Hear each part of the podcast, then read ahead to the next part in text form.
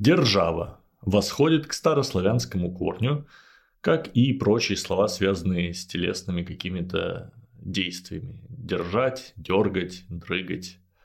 Дословно держава – это то, что держит.